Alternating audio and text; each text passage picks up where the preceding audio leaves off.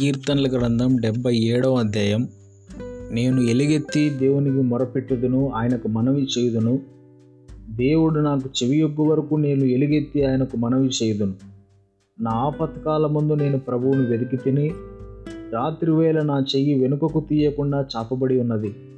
నా ప్రాణము ఓదార్పు పొందనులకు ఉన్నది.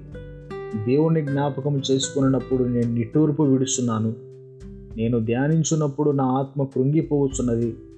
నీవు నా కన్నులు మూతపడనీయవు నేను కలవరపడుచు మాట్లాడలేకున్నాను. తొల్లిటి దినములను పూర్వకాల సంవత్సరములను నేను మనసునకు తెచ్చుకుందును. నేను పాడిన పాట రాత్రి ఎందు జ్ఞాపకము చేసుకుందును. హృదయమున ధ్యానించుకుందును. దేవా నా ఆత్మ నీ తీర్పు మార్గము శ్రద్ధగా వెదికెను. ప్రభువా నిత్యమో విడనాడవు విడనాడును విడనాడున? ఆయన ఇంకెన్నడునూ కటాక్షింపడా?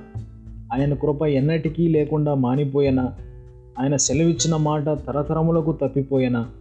దేవుడు కటాక్షింప మానెనా? ఆయన కోపించి వాచల్యత చూపకుండునా? అందుకు నేను ఇలాగూ అనుకునుచున్నాను. మహోన్నతుని దక్షిణ హస్తము మార్పు నొందిననుకొనుటకు నాకు కలిగిన శ్రమయే కారణం. యహోవా చేసిన కార్యములను పూర్వము జరిగిన నీ ఆశ్చర్య కార్యములను నేను మనసునకు తీర్చుకుందును. నీ కార్యమంతయు నేను ధ్యానించుకుందును. నీ క్రియలను నేను ధ్యానించుకుందును. దేవా నీ మార్గము పరిశుద్ధమైనది. దేవుని వంటి మహాదేవుడు ఎక్కడున్నాడు? ఆశ్చర్యక్రియలు జరిగించు దేవుడవు నీవే. జనములలో నీ శక్తిని నీవు ప్రత్యక్షపరచుకొని ఉన్నావు.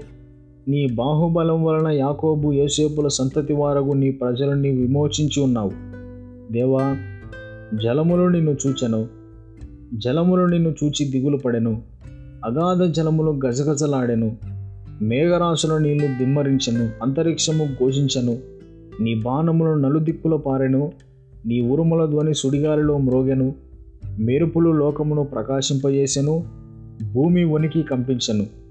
నీ మార్గము సముద్రంలో నుండెను నీ త్రోవలు మహాజలముల్లో ఉండెను.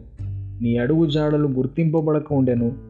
మోసే హరోణుల చేత నీ ప్రజలను మందవలే నడిపించితివి.